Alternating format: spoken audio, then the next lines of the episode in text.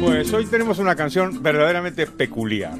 Verdaderamente peculiar. Primero, eh, porque, como ya comentó Pedro Pablo en Twitter, con su insidia característica, Insidia, yo. es eh, bastante antigua. Es realmente muy antigua. Ahora Es- busquen en es- Spotify, que no es- existe. Es de los años 40. La época Ah, pero es mucho después de los toros de guisando, hombre. De tus guateques. Exactamente, un, po- un poquito antes de un poquito antes de mis guateques. Y después tiene otra peculiaridad, y es que es una canción sobre impuestos que está a favor, que está a favor de pagarlos. Y ahí vamos a entender el vamos a entender el contexto. Venga, ponla que es muy bonita.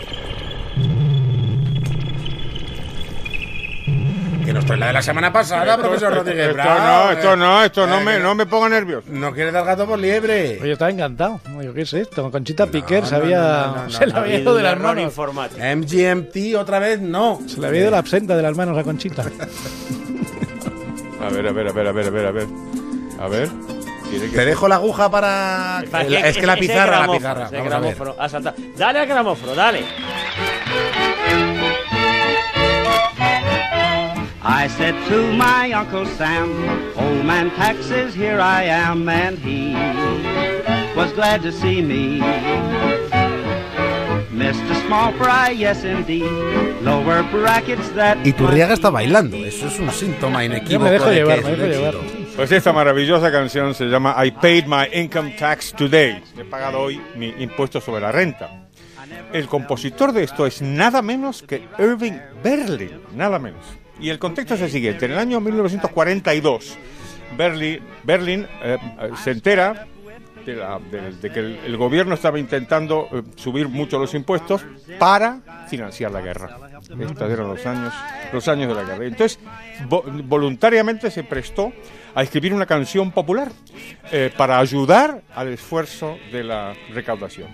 Y esta fue la canción, y la, versión más famosa es de Gene Autry, a quien estamos escuchando. A ver si lo escuchamos.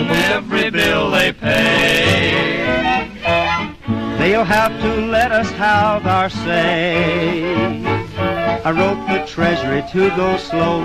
Careful, Mr. Henry Jr., that's my dough. Pues este maravilloso cantante Gene Autry es probablemente el más famoso de los cantantes cowboys de, de- de Hollywood y, y es un hombre que cantó durante, durante décadas y se prestó también para esta, esta canción.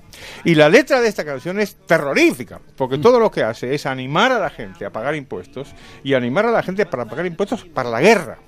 Cosa que, por cierto, participaron muchas personas muy famosas en Estados Unidos. Por ejemplo, Walt Disney. Walt Disney hizo dibujos animados para, para lo de aparecía el, el pato Donald y tal, para, para pay taxes to defeat the axis. ¿eh? Hay que pagar impuestos para derrotar al eje. Y con, y con, y con, con escalofriante eh, eh, descaro se habla de qué bonitos los, los eh, bombarderos, eh, los, los- aviones que vemos en el cielo, eh, miles, miles de aviones para bombardear Berlín.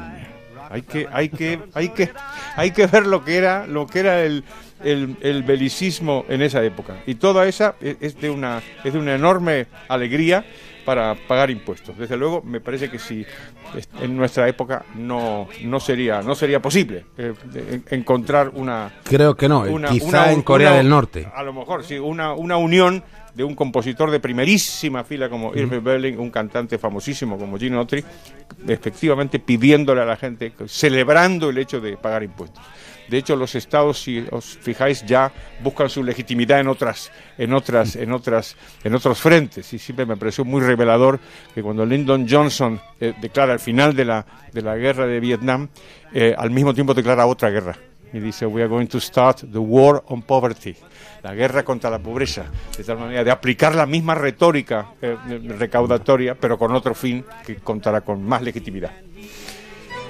Y hemos terminado por hoy Con una aproximación histórica muy interesante.